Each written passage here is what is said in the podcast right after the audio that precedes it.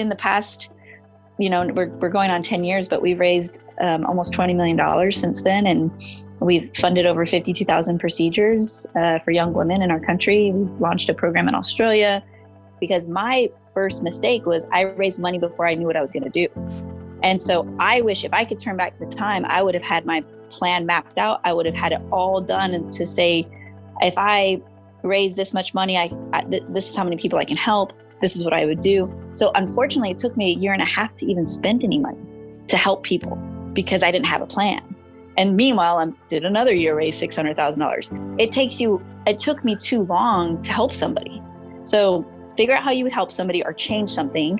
Figure out what that's going to cost, and then ask for money.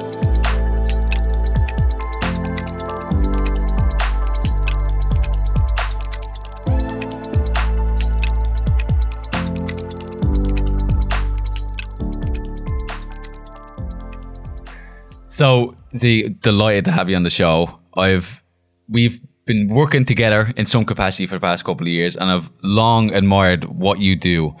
Um, and to talk about what you do, we have to tell the story of how you got there as well. So let's start with who you are, what you're up to, and what you're doing, and then we'll talk about everything that's got you to this point. Yeah, well, thanks for having me on the show. I'm super excited. I was uh, just humbled that you reached out to me. Um, didn't have much going on because I'm in quarantine right now. So I was like, hey, you know, I'll, give you an hour of my time. Wait, so if you had stuff going on, you wouldn't have? going on? I was like, yeah, I'm, I'm busy. No. Thank you. um, uh, no, you know what? This has all made us realize the things that matter, you know, and so Appreciate it. um, well, I'm Zayana Hanson, also known as Z. I'm the founder and the chief mission officer of Barbells for Boobs, uh, an organization where we strive to redefine the, the standard of care in breast health and improve the quality of life post diagnosis of breast cancer. So, and uh, we're celebrating 10 years of service in April next month. So, so one of the things that I love about what you do and the company is is with it being 10 years in, in existence has been 10 years of up and downs. And you as a person and you you starting this company i think that story is really cool. So let's talk about that and why you started barbells for boobs. So in 2009 i had i well i found crossfit in 2007 so i'm hoping all of the listeners know what crossfit is if you don't, you have been living under a rock. Just Google it or walk down the street and somebody's probably running around the corner from an from an affiliate. Uh, so I found CrossFit in 2007, completely changed my life. I was inspired to. I lived in New Jersey at the time, and I was kind of sick of running in the snow. So I was inspired to move back home to Southern California and start my own affiliate with my partner at the time. And so we did in 2009. We opened up a CrossFit, uh, Next Level CrossFit in Lake Forest, California, and just just having the best time of my life. I mean, showing people, showing women how to get their first pull up, watching people get off their diabetic medicine, they're lowering people's cholesterol, doing all this really life changing work um, with fitness, really just having people move and seeing how you were changing people's lives. Uh, just a really, um, just a really fun time in my life so I'm doing all this. And at that time, um, I was 29 and my best friend was diagnosed with breast cancer. So when I first heard of her diagnosis, I was like floored. I was taken back because I I literally didn't think that breast cancer happened that young. She was 26. Um, and so I I was mad at myself for being so naive in a way. Like I thought this happened when you're 40. Like where did I where did I miss this information? Where why am I in such shock? Why am I on the floor like what? I was I was in complete shock. So getting the, through that and trying to figure out how to support my friend um, you know she had to make a lot of decisions very quickly being 26 and being diagnosed with breast cancer that you're making decisions again like that are going to impact you for the rest of your life you know if you want to have babies you know, you're going to start dating again. What kind of boobs do you, what do you want your boobs to look like? You're going, you know, you just started dating this guy. I'm happy to say they're still together. she just had a baby, and it's so awesome watching her breastfeed out of her one breast that she saved. So um, that's a blessing right now because I wanted her to take them both, and she had a lot more um, forecast of vision with her life than I did. She was like, I want to breastfeed eventually. And I'm like, who cares about that? And 10 years later to see her breastfeed with her boob that I was trying to tell her to take off is a kind of humbling right now. Um, and so I I didn't know how to help her and I wanted to help her. And when I found out that when she originally went in with her lump on her breast, she was denied screening services, which was six months prior. That is really what lit a fire under my my ass. I was like, this is not okay. Our healthcare system failed you. They treated you like a statistic. And why did this happen? And so I got really passionate about that. And I wanted to do something with my community. Um, and so we did a workout. We we kind of were like, okay, let's do this workout called Grace, which is 30 clean and jerks for time. And it was a workout I was really scared of. And I said, okay, if I if Ceci can get through treatment and do all this, um, I can do this workout. It should take me what five minutes or something. So I asked a bunch of my friends to gather around and do this workout. Uh, we had about 60 people show up, and we raised about four thousand dollars we went to a bar afterwards and one of my friends just said hey we just did barbells for boobs and i was like that's amazing can i use it um, which is where our name came from and i went to give her the money i went to tell her what we did and she was just like that's awesome but i don't need the financial support i have everything i need and so you know can you help somebody else that's less fortunate than me and so that's when i really started looking at what was happening with early detection with screening with young women and I found a lot of problems and I found a lot of gaps in our system um, where young women just were being very underserved and overlooked. And so I said, I want to, you know, kind of, I want this money to support young women um, getting screened. So I went to a local so Susan G. Komen office and um, told them what I wanted to do. And that year, um, the every the the every single state in California has a breast and cervical government funded program um, the California one is called Every Woman Counts. That year, the Every Woman Counts program had cut had changed their eligibility requirements to be 50 and older instead of 40 and older. So when I told them I wanted to help women under 40, they were kind of like, "Good luck." There's mm. a huge gap right now in in breast um, in breast care, and so I started a. I used that 4,000 to start our nonprofit and was really gun ho about making sure that young women could afford their screenings. And that next year we raised $300,000 in the community. And then I went back to Susan. Komen and I was like, okay, I raised $300,000. What do I do now? And, you know, the door's shut. They bring people in. They're like, what did you do? You raised $300,000. And so um, all I did was I shared Ceci's story. I went out and I told every single woman about it, mainly because I, it pissed me off. I was mad. I was angry about it and i also was angry at myself because i didn't know. So if i didn't know how many other women don't know that you can get breast cancer at a young age? And so it kind of became this advocacy campaign of awesome like if you want to fundraise cool but did you know that breast cancer happens at 26 like this is crazy. Am yeah. i the one that didn't know? And so you know we we ended up you know in the past you know we're, we're going on 10 years but we've raised um, almost 20 million dollars since then and we've funded over 52,000 procedures uh, for young women in our country. We've launched a program in australia. Um, yeah and, and um, we've made some changes in the last few years and um, i guess i can go out so the evolution as in 2016 my sister was then diagnosed with stage four breast cancer and it's crazy how you're on this path and you're fighting and you're advocating and you're you're you're consumed by this topic and this issue. And then it comes back and it like i feel like the wound that it left in the beginning with Ceci was just this like um you know kind of scratch on my arm of okay like that hurt but i'm gonna fight and i'm gonna i'm gonna be okay. But my sister was diagnosed at age 43 with a metastatic uh, breast cancer. So it had already spread to her lungs and bones.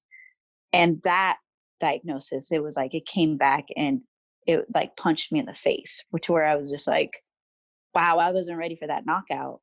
and I don't think I'm ready for this. And thank God that this wasn't the first like knock on my door with breast cancer. Think I'm so thankful that I knew so much and I was educated and I had so much information to take that diagnosis and then be a, a you know be there for my sister in a different capacity. So that definitely that 2016 was a, a really evolving year for barbells for boobs. There was a lot of things happening in the early detection side as far as like the uh, insurance, the Affordable Care Act uh, was being implemented in our country. So a lot of people were getting insurance, which kind of changed the way that we were able to fund people.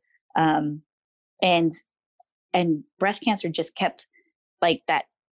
Uh, our community was growing within the CrossFit community, so a lot of survivors were coming into our community. We didn't have a lot of resources for them, but we were hearing crazy stuff like my doctor says I can't pick up more than three pounds. My doctor says I'll never do a push up again. My doctor says this. And I'm like, are who who is your doctor? Like who are these doctors that are telling you this? Are they fitness professionals? Do they understand how your body works and how you can perform? And you know, like I, I may not understand everything that they're working on, but do they understand fitness? Do they understand what a barbell is? Um, and so I I received a phone call or an intro, uh, an info at email in 2015, and it was the first one that came in that was like, "Hey, I really want to be held accountable for my fitness. I can't. I I gained weight since my diagnosis. I fundraise for you guys. Is there any way that you guys can help me and hold me accountable to getting strong again or to, you know, getting back in the gym? And I made a commitment to her. I said, I don't have anything for you right now, but I promise you I'm going to work on this because if I don't, then I am a complete hypocrite with the name Barbells for Boobs. If I can't teach you how to pick up a barbell again, I'm a loser. so I took that and just kind of ran with it. I was like, we're doing this, guys. We're gonna teach women how to pick up barbells again after breast cancer. And, and that was kind of the idea of it in the beginning. And um, we just kind of we started a Facebook group. We started to bring women together and found that there was a lot of women that wanted to pick up barbells, that wanted to get strong, that wanted more information that is just not out there. Like there's nothing. Um, I think that in the past four years, a lot more things have come out. There's a lot more um, at your fingertips, but not in the capacity of these women are athletes. You know, our community, they're athletes. They want to. It's their medicine. A barbell to me is, is my medicine, and so I always, when I started Barbell for Boobs, I saw the barbell as a vehicle to fundraise, and now we're using it as a vehicle to heal and get women stronger than ever. Um, so you have that's, that's, what I do. story. Um, You've made this so hard. well, and so we've really taken a focus into really being that because I feel like barbell for boobs is that you know, you know when you try to find like what am I supposed to do? Like in breast cancer there's so much you can do. There's so much deficient like the screening deficit in our country is intense. But it was like what can barbells for boobs do in breast cancer that that no one else can really do the way that we do which is for me making sure a woman has access to a barbell and knows how to pick it up and her coach understands it and we're we're talking her through that. She understands her nutrition. She understands you know how to get strong again. She understands how to have a positive mindset like we can do that we have an army of coaches and an army of of um, professionals that will help a woman through this process so um so on um, April last, April 20, April 23rd, 2018, um, you know, my, um, my sister passed away in my arms and it was just like that. It was, uh, you know, you always, I think that what Barbells for Boobs has done has been like, take your darkness and bring light. And like, no matter how dark a situation is or how messed up it is or how wrong you think it is, how do you make it right? And how do you grow from it? and How do you bring some light to the situation. So I brought we brought tons of light to Ceci's denial of screening, and now I'm bringing tons of light of we can give you a really good life after treatment and after cancer because we don't know how long you're going to be around you know and and and that's a real thing and and i feel that and i get to dedicate my work every day to my sister now and so it's uh yeah it's been a it's been an incredible journey is your sister younger or older than you she was older Yeah. how how has that redefined your perspective on what you do personally and with the company? Oh gosh. Um, it changed. I mean, it changed everything for me. It uh, even from the the smallest thing of I never really spoke in the support group because I didn't feel like I had any right because I haven't never had breast cancer. Um, and so I, so now I, what I've learned is that when you go through cancer, what you going through is trauma. You know, your body, your mind, um, your family goes through this trauma, and that's kind of what death is.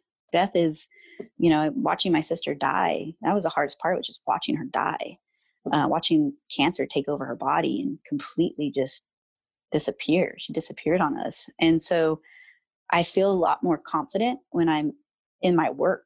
Like I feel like I understand this so deep and I understand how much it's hurting somebody's body so deeply that um, don't ever tell me they can't do something. Like, don't ever say that because I saw my sister do things that pe- people told her she would never ever do. Um, and so i think that it made me understand it just from a confidence you know understand my work and really have confidence and say i understand what you're going i understand your struggles i understand your fears because i had to live through it so like just by observing it you know and i, and I think that that's a that brought me brought confidence to my work and it also really made me peel away all the crap like all the when you run a nonprofit there's some crap you deal with at the top and on the sides and on the bottom and, and there's a lot of fat you know? You're like it, may, it helped me like be easily like just cut fat like yep I'm not dealing with this anymore. This is irrelevant.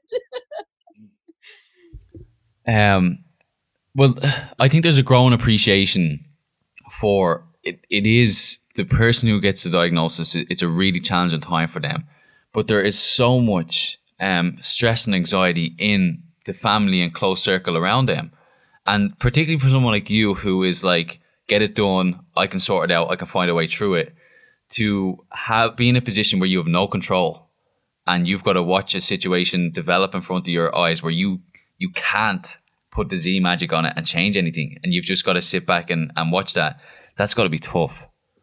Yeah, I think the toughest part that year, so, you know, that the year that my sister passed away, it, we had, I had just, we had just finished our education program. Like we were we were now bringing this new resources after diagnosis piece to what we were doing we were we were launching brand new programs and i had just had my board annual board meeting i was like at the i was at the height of my lead like of my career in a sense or i don't know what you want to call it my of my boobs years you know i was at like i was at i was at my top you know and and i was pushing out i pushed out our biggest agenda.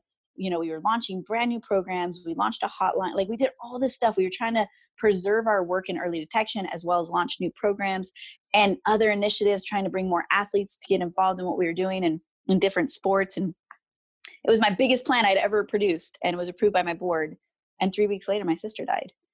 And it was just like you f- and i failed that year. I, I failed i fell on my face and failed um, because you you just don't know how that trauma is going to impact you and i was i was there but i wasn't there. I was the leader but i wasn't leading. I was it was just such a weird time and you um I, I think i had a lot of guilt and a lot of shame because i was every day like there'd be times i couldn't spend time with her because of work and so it was this constant like okay, you're helping other women with their issues in breast cancer, but you can't be there for your sister's chemo treatment or you can't be there to go, you know, so there was a there was a time that I wanted to just shut everything down and just be done and just say this isn't worth it. Like I almost wasn't I wasn't fully there for my sister because I'm there for everybody else. Um you know, and that just took some time to be okay with and stop beating myself up. it's like stop beating yourself up. Well, all it takes a lot to own it as well. You know, being in a position that you would have been in as a leader of this company, and having this life event happen to where you feel like you can't get out of bed in the morning, but you still got to show up, and you got to show up operating at half capacity, and that's bound to affect the decisions you make and and your clarity with with the vision for the company and to be able to sit back and reflect on that two years later and own that or three years later now and own it it speaks volumes of your character as well you know Oh yeah. I mean, it's so funny. I was having a conversation with my husband last night, you know, because I think that right now everyone anybody that runs a business or anybody that's that in any I think in any industry, most industries, you don't know what the future looks like, you know. And so us sitting down last night in our, you know, just in our kitchen table and just talking about the future of Barbells for Boobs. And we started this year, Barbells for Boobs started this year the strongest we've been in seven years financially and like systematically and like technology, like everything is just so it's we're in just such a great place right now. And it took, you know, it took a little bit of failing and a little bit of fighting, a little bit of um agony to get to that place. Um and, and and it took years of experience and years of years of doing that. And so, you know, I sitting down, I'm talking to my husband, I'm just like, really? Like now, so what's gonna happen now? And because all I do every day now is I talk to the Z two, from two years ago, like, why'd you do this? And why'd you like this was and it's, and it's funny to have those conversations now because the decisions I made two years ago, I would have some of those I would have never now who I am now and the things I've been through now, I look back and I'm like, man, you are so stupid. Like, like, but uh, and my husband and I were just laughing. We're just like, man, it, it you just sometimes have to go through those things to learn the things. You have to get through the other side of those things as well and that's what's so beautiful about now we can sit back and be like that was a really dumb mistake. Like we we what were you thinking literally? And i'm like i don't know. I, I, wish i could go talk to her and be like no don't do it. Don't don't um but i think that you have to do those things. And i was very you know i again i have this big vision. And so i was like we can do it all. And um you know now it's it's do what you're capable of. And and, and i think that that's what i've learned the most with the loss of my sister is like I'm if, as you can tell by my title, I'm not the CEO of Barbells for Boobs anymore. Um, that doesn't matter to me. What matters is the mission. And so that was really also a a clarifying moment of, hey, I don't care. Not that I don't care. That's wrong.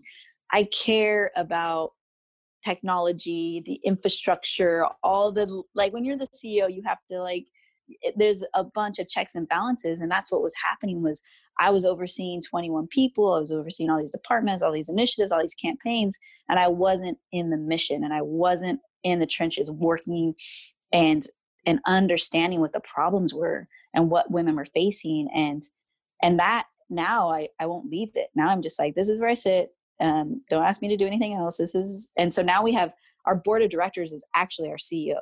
So now there's like three people that actually run the organization and they're volunteer. So we have a volunteer CEO committee in a sense. So that we have we have, you know, things where I'm like, hey, I don't make decisions. We run these types of decisions up the pipeline because I I not maybe there's like a trust thing of like I don't trust myself to make those decisions anymore, but it's more of a hey, like we have to get triple checked on some things and that's okay. Um because I wish I was getting triple checked, you know, the whole time. It's just you know, I had that, you know, I just was, I had this vision. It was like, you can't, no one could see it, but they were like, we believe you, Z. I'm like, right. I'm going down a road nobody's been. so much of what you're saying is resonating with so many people. First of all, because people are listening, wait, you've, you're a nonprofit and you've raised this much money and you're still in existence 10 years later. First of all, that's mind blowing. The and I and I want to zero in on that because there's some really important points to take out of that. But what you're speaking about now of I'm no longer CEO is is what we understand now as kind of natural evolution of like you're going from this idea of you as a person starting this initiative to now you're a company and you need to hire the right people to do the right job. But no one tells you that. No, there's no, and and especially from from your background, the the hustle that you it took you to get you you're not trained in nonprofit. You trained yourself. There was no blueprint for Z, and you're not watching anyone, and so you're going through all of this blind. And I think that is powerful in itself. Of like just trying to figure out the space you exist in and how that works, and like how you start to lead, and then you go from four thousand dollars to three hundred thousand dollars to, and then it's all of a sudden like holy shit! Now I've got to be a CEO. Like all of those are real challenges. Yeah. Yeah. I always say that um, I, I, I, I always hated the title CEO because I was like, I, I just felt like, oh, I I just kind of started this. So I guess it makes me a CEO. So I always just called myself the CEO because it's just my, I always called it, it's Z's experienced opinion. Um, that's literally all I have is my experienced opinion. um, because I am, I mean, not to say that I'm not there. It's, it's such a, nonprofits and the people that find the founders of nonprofits, it's such a, it's such a, it's such a weird position to be in because you're so passionate about it and you want to dictate and you want your voice to be heard in every capacity. And so it it i think that what i've learned is you just have to make sure you have people that actually do listen to you but are patient and teach and like can practice that patience with you and teach you that patience because i want it all and i want it all right now. And even my health plan that i'm working on right now my rad health plan that that i think is going to change change cancer in like women are like it's just going to change the world. Like i literally thought it was going to be rolled out by now right? Mm. like when i told my board about it and they're like of course. That's not easy. So this is about a five year plan.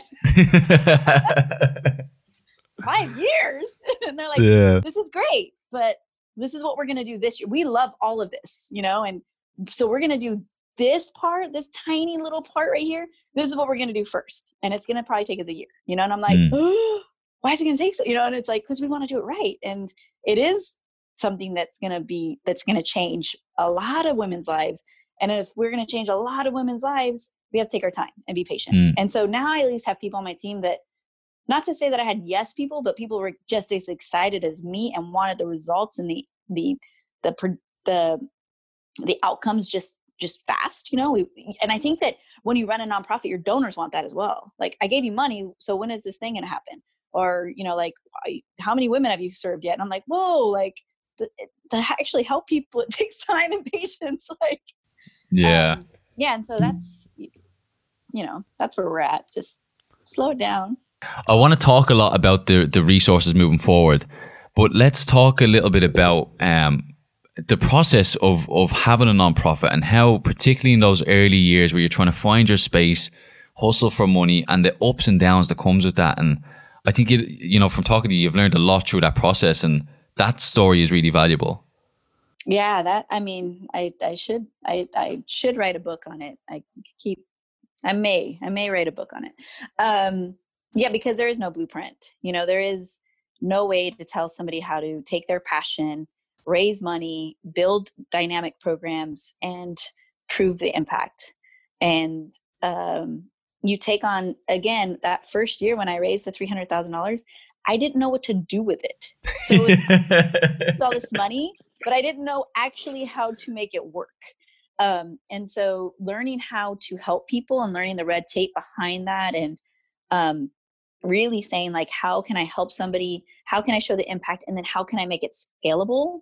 is again i kind of became a researcher in a sense to figure out what people want to see from outcomes. And in order to keep them invested in our work i was very passionate about um like ev- evidence-based fundraising. Like hey if you raise if we raise this much we can support this many mammograms or this many biopsies. And so i became very um, impact driven and i think that our community in CrossFit, I mean, largely our community is CrossFit. They were also very result driven. So I knew that about my my community. So I was like, okay, if people continue to torture themselves to improve their times on Fran, and they'll do Fran, if you don't know what Fran is, it's a CrossFit workout, it's horrible. But people will continue to do that so they can like increase their time by a minute or a second, right? And so they're very result driven. So our work, I knew how to be result driven to keep our community engaged and wanting to participate in what we are doing. So um, I really just, a lot of it was just intuition and doing the right thing, what felt right. And, you know, sometimes when you do the right thing, it's, you find out it's the wrong thing or you did it the wrong way or, um, but I just stuck, stuck to treat people well. Um, you know, just always show up, do the right thing, do what you say you're going to do and make sure that people understand what you're doing and why you're doing it. And so we've kind of just stayed really consistent with that with that method. And and I think that we've really broke through the peer-to-peer fundraising but i want to give the credit to the crossfit community because i think it's such a special um, for us it was almost like a perfect storm. Like i went i was very involved in the community i shared my, a very intimate story that resonated with people and made people just as angry because they didn't think it was right or fair um, and that's what really grew what we were doing and at the same time crossfit was signing a 10 year deal with Reebok and they asked if they would give Barbells for Boobs t shirts. And also having a name like Barbells for Boobs kind of helps because people want the shirt. So, you know, so then you're kind of, then you, then we went through this whole like, are we an apparel company or are we a charity? You know, because then people are just like, I want a shirt, I want a shirt, I want a shirt. I'm like, then that's really what it came to was everybody wanted our shirt and I wanted everybody to understand what that shirt meant. And that's where the impact was like, oh no, you have to earn this shirt. This is how you can earn the shirt because you're supporting a woman's life basically. So, but yeah, I mean, if if I if you are starting a nonprofit or if you have any interest in it, the one thing that's I think a lot of things that you're working on in in in this field of fitness, cancer, exercise, that's just you're building your own map and your own road. Um, I don't think that we do a lot of work teaching people the nonprofit space. So if you think about it, I think that we can go through all through high school. We can even get through college. I think that right now you can only get your master's degree in nonprofit management. And so there's not a lot of opportunity for you to learn if you if the, if it's even something you're interested in uh, in a field to go into. And so not until you get into a master's degree program. Um, but I think that all we're taught is, oh, a good charity is 80, it's a pie and they have to spend 80% on programs.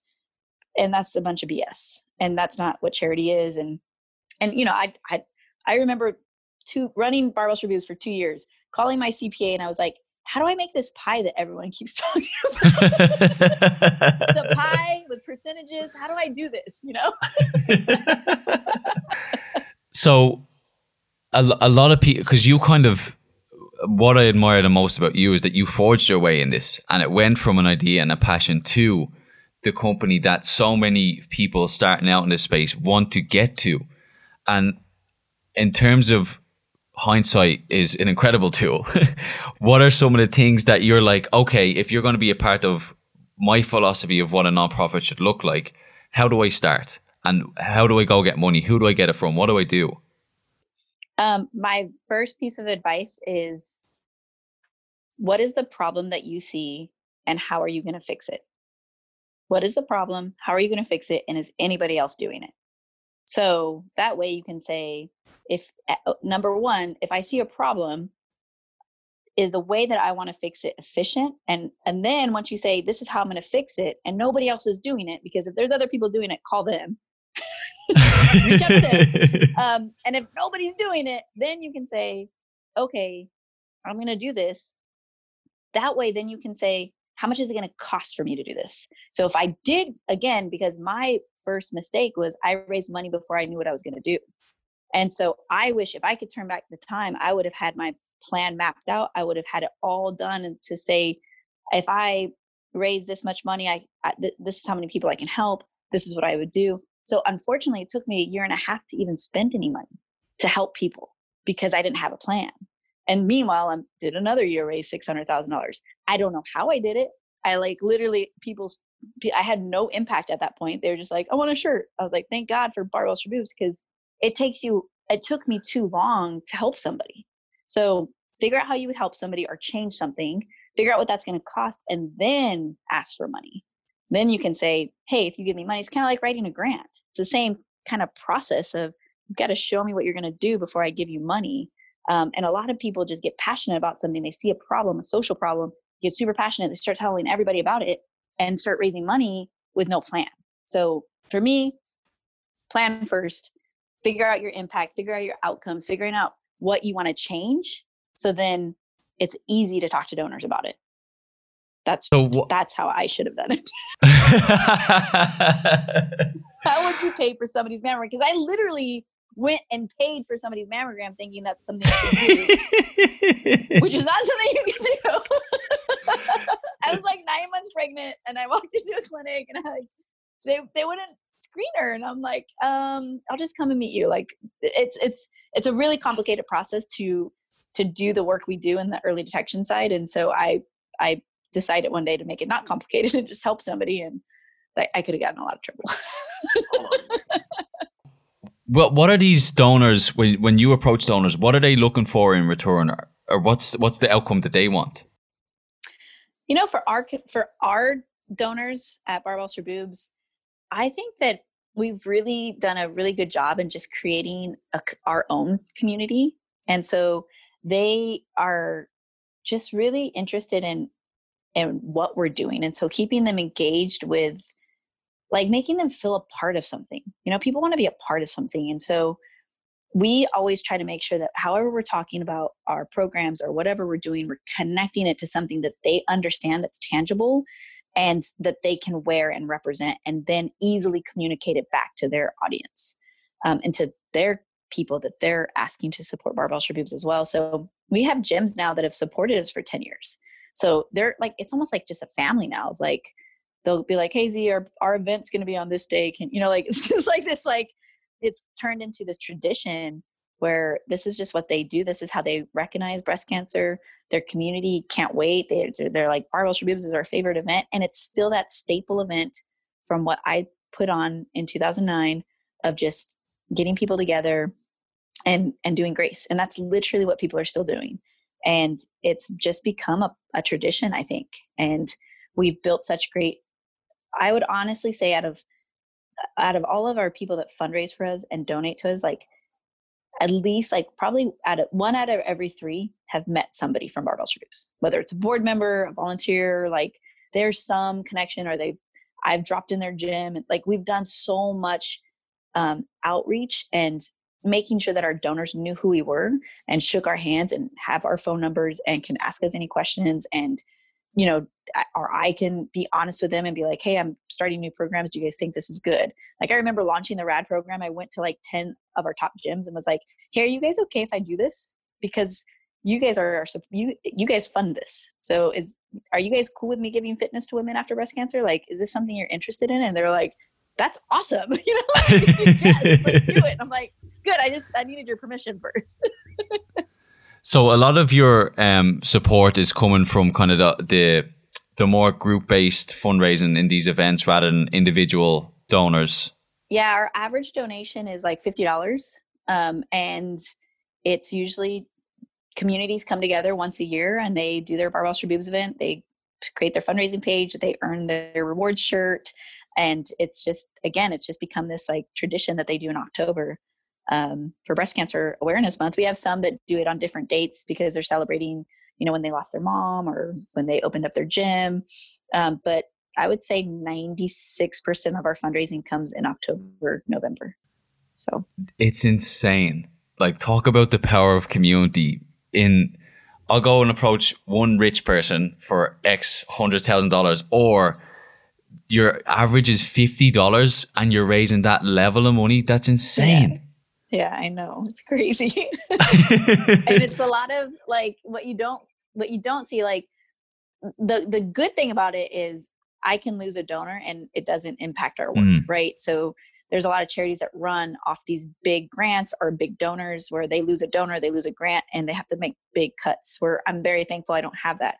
But keeping up with a bunch of people that donate fifty dollars is a lot of work. so let's um let's dedicate some time to to the big vision moving forward. So you've yes. got some big ideas, and they're really really cool ideas. So let's talk about this rad um, health program going forward. Yes. So what I've learned in um, you know we when we started when I started talking about resources after diagnosis, and I started communicating with our women that have been impacted by breast cancer in our community um, we we kind of launched a few different things, right? We kind of were just like throwing things at the wall and trying to figure out what was going to work and what didn't work, and what they wanted, what they didn't want, what's available, what's not available. Uh, because the only thing that we saw on our side was this consistent thing of, oh, my doctor is telling me to that CrossFit's dangerous, or to again not pick up weight. So I was like, okay, well, what are you? What's the real problem? Like, what are what do? If I was going to implement a program again, what's the program? and so so I started putting on tests. So we did a collective. I called it a collective. We gathered some survivors. This was in 2017. We gathered a bunch of survivors together, probably like a dozen, and we were like, "Hey, if we put on, if we put uh, together a program, what would you guys want?" Um, we spent a weekend with them. It was awesome. Then um, we built out the education uh, library with you. And so we put that together and we were like, okay, well, well, at the same time, CrossFit Foundation had given us a, a grant to fund uh, CrossFit affiliate fees for survivors. So I was like, well, I'm not going to send a survivor to a gym that maybe doesn't know what they're doing. And I know that CrossFit coaches, they're sponges, they want to learn. So I feel it's our responsibility to give them that information and that, that resource. So, so we had this scholarship program, but I wanted to back it with some education and resources for coaches um, in case they needed that. And so that's really where the idea of the library came from. And then the collective, women just loved it. And they were like, can we do this again? I was like, sure, let's do another collective. So we've done three collectives now. We do one a year and it has to embody physical activity, nutrition, and, you know, some positive mental experience. And so we kind of like literally again for the last two three years we've just been throwing things at the wall figuring out how we were going to transition and really do something resources for resources after diagnosis and then um and then i realized that if we don't have some way this is what i realized after after talking and interviewing so many survivors and working with so many women i've realized that when you get diagnosed with cancer any cancer you get an entire team assigned to you. You in breast cancer you get your radiologist your oncologist your plastic surgeon your navigator nurse you get this entire team everybody comes out the woods to help you and support you and do a meal train and you know you lose your hair. Everybody in the world sees that you're going through cancer. You're in treatment. And then you get to ring this bell afterwards ding ding ding last cancer treatment right? And it's been this long journey of a year or you know sometimes 16 months. And then you're done. And then they just release you into the world. And they're like this is your new normal. Go you're you've survived kind of like go live your life now. And what i've learned is there it's such a hard transition um because i truly believe that once you have any cancer you're to breast cancer you're to have breast cancer for the rest of your life. You're going to have the trauma of the scars the trauma of the side effects the trauma of the drugs like everything. There's constant triggers there's constant reminders um, your hormones are changed. You might be on a on an oral drug so you're gonna have it for forever.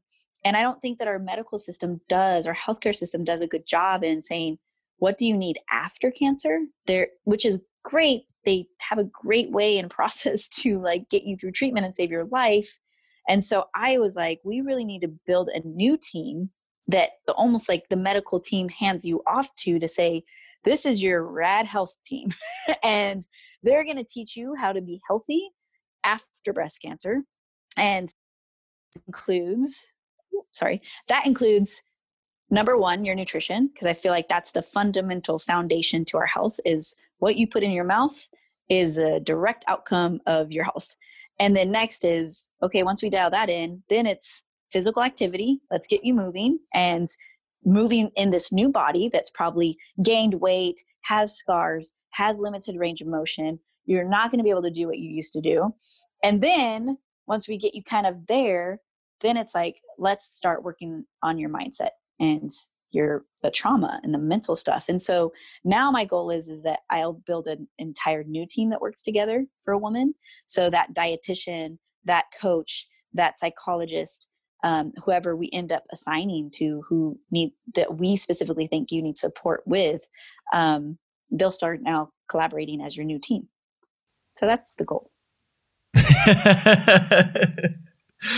You can't have small goals. I think it's sort of about your makeup.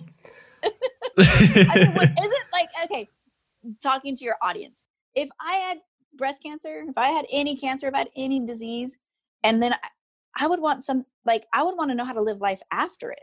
Mm. Like, I get it. We want to, we want to deal with it and we want to save your life and preserve your life but i don't like there's again i think in our, in our healthcare system there's just no proactive living programs. Like how do you proactively not want to kill like not want to commit suicide? Mm. and suicidal rates are a real thing in cancer survivorship. Like how do we get them thinking positive? Like i have women that are just like i don't know how to be a mom. I'm i suck as a mom. Like i i can't mm. cook. I can't move my right arm. I can't and I know what a barbell has done for me as I sit right in front of one. I know that it saved my life and I know that it builds my it built my confidence. It made me like not doubt myself. It made me try things I'd never tried. And so it's like, how do we support them through that process and say you are a great mom and you are a great teacher and you are a great wife and you are you're just you know what here's one thing i've learned from doing the podcast um, we do a podcast as well. It's called behind the Brawl. um, on all the channels. Check it out. Um, we interview breast cancer survivors and we ask we ask them to share their story of their their entire you know breast cancer story. So one thing that i've learned is they all 100% of them are better after breast cancer. When you ask them what they've learned what breast cancer has taught them it is always like i'm better. I have a better life i you know i'm more connected with my husband i'm more connected with my family or i divorced my husband i got free of my bullshit you know like i could make decisions in my life i saw clearly and so and that's what i think that fitness does. It makes you better. I think that fitness and eating right and being healthy and being active just makes you a better person and so how do we help them become better because i always tell women that that tell me like i just want to get my back squat back to where it was and i'm like why are you setting your standards so low? You want your you want your back squat before breast cancer? No you're going to have a better one after breast cancer because you're you are mentally stronger after breast cancer. So what your body can do because your mind's stronger is going to blow your mind. So. You are really you are really deliberate um, and careful with the language you use in in the people that you work with. And since we met, it's always they're my athletes or they're our athletes. And I think that's really important because I think a lot of us can fall into when we think about cancer, we think about the sickest, oldest, frailest, worst case scenario. And I think what I resonate with what your philosophy is is like let's let's let them decide that. We don't get to put this label on them of you're sick and weak now and your idea of empowerment using a barbell that would probably be intimidating to a lot of people who haven't done it before, I think is such a cool initiative to to frame it in a way where it's not this kind of depressing, oh, woe is me kind of thing. There's empathy involved, absolutely. But let's give you this outlet and the empowerment through the movement and activity. Well, I think it's it's a again, it's a it's a confidence builder. If you can pick up a barbell every day. And, and, and we actually did a survey on the women that are a part of our program. We have over, we have like 119 women in our program and um, 79% of them say they pick up a barbell at least three times a week. That's cool. That's crazy. Like survivors, like women that have gone through breast cancer and their doctors tell them not to pick up barbells or not to pick up weights. And our women are doing that um, consistently, consistently doing it. So it's just a, I, I, and I and I say that it's only 100 women because there's 3.8 million breast cancer survivors in our in our country. You know, so like the, the the the opportunity is massive to get barbells in women's hands, or you know, get them to talk to a dietitian that's also an athlete. And um, and you know, we've built a medical advisory board that I've shared with you. That I'm hoping that we come sit at that table. Um, that that are one of the requirements for the medical advisory board for me was um, that they were athletes and that they actually have run their own programs or their own companies um, because if i think of my like i don't want to have a doctor on my medical advisory board that's ob- which you've seen this in the healthcare system that don't work out don't eat well they're they just work all the time there's no balance in their life there's no actual quality of life um, so everybody that's on my medical advisory board is an athlete and they work out every day or they they they watch what they eat or you know they, they're very conscious about their health. And so that was really important to me. And then also that they ran their own business or ran their own programs. So they understood that what it took to lead what it took to make really hard decisions understand a budget understand management uh, managing people so that when they're making decisions that are going to dictate the future of our programs it's coming from real life professionals that understand it from a medical perspective as well as an operational perspective. I think that's so important to have that those elements involved, and you can tell there's a lot of strategy and thought gone into it. Um, you talked about the the name for the program. um, and the kind of reasons you're moving a little bit away from barbells for boobs. And I think you kind of spoke earlier about the power in it in the CrossFit community in that it's such a cool name. So everyone wants a t-shirt. And on the flip side, maybe some caution in going into the medical community in the name barbell for boobs. They're like, wait, what boobs and what's going on? Talk a little bit about that and how you've kind of reflected on on the name and and what your thoughts are there. Yeah, I think that um, for so long, like when we first started funding early detection services, we called ourselves mam- we called our grant program mammograms in action because uh, you know when you speak to a hospital and, and you're providing funding for early detection a lot of hospitals are like well, won't even allow boobs in their in their hospital or some schools that you know we have kids that fundraise for us they can't wear t-shirts or um, you know some people that work for the government that fundraise for us can't even access our website because of the word boobs. So it so i started seeing this collective issue with us having the word boobs but then also seeing this great issue because everybody wants to wear it. And so i kind of suppressed the name in the beginning and i was like mimicking it and i called it mammograms in action grant program and and then i kind of just told i kind of just had an effort moment and i was like no everyone needs to know that people pick up barbells for breast cancer and this is what we do. And our grant program is called Barbells for Boobs. And if your hospital doesn't want to take our money, it's totally fine. You don't have to take our money. So I kind of like put my foot down on using Barbells for Boobs. And so now going into this, it was more, I had to not be so egotistical about it and start really saying, how do I get more women into like knowing that this is even available?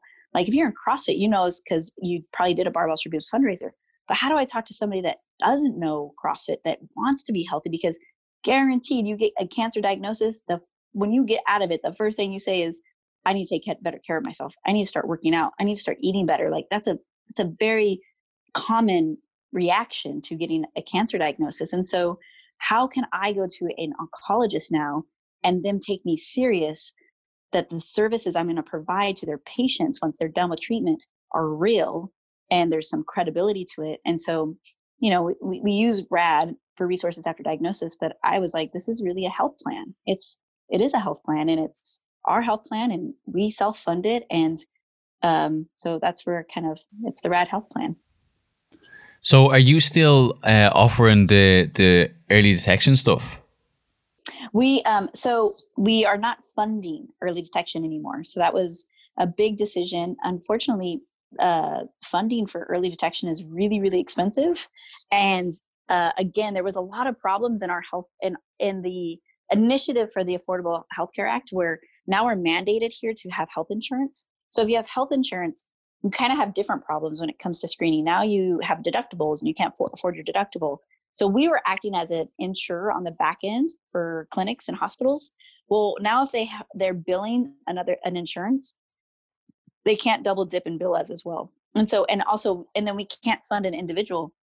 So what we do now is we are we do a referral. So we do a national uh, early detection referral, and what that basically is is you can still contact us to get screening. Um, and a lot of people just don't know where to go, and we do. And so, for example, last last week we had somebody that was like, "I have health insurance, and I went to my doctor, waited there for two hours. I never saw my doctor. I have a lump on my breast. Um, you know, my insurance runs out at the end of the month and I know the one, two, three steps. We know the one, two, three steps to do it. And uh, we got her a breast exam the next day for free.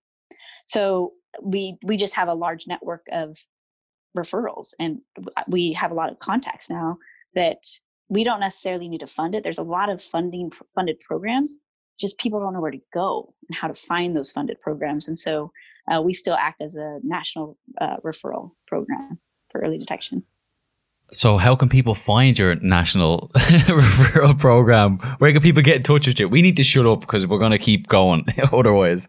yeah.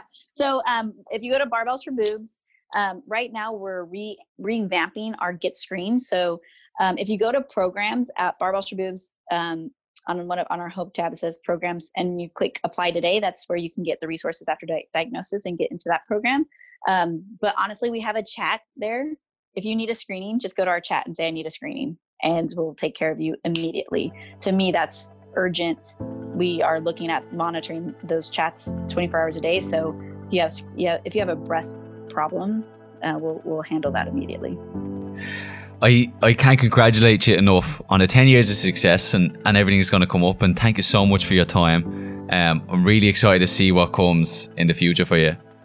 I'm excited for you to get on this side of the water. so then you can be a part of our what we're working on and um, I plan to. I, I'm so incredibly grateful I know that our paths crossed for a reason, and to see us in our silos doing the same work and uh, the synergy, um, you know, I, I, think that there's some great things that are going to come out of um, both of our adventures here.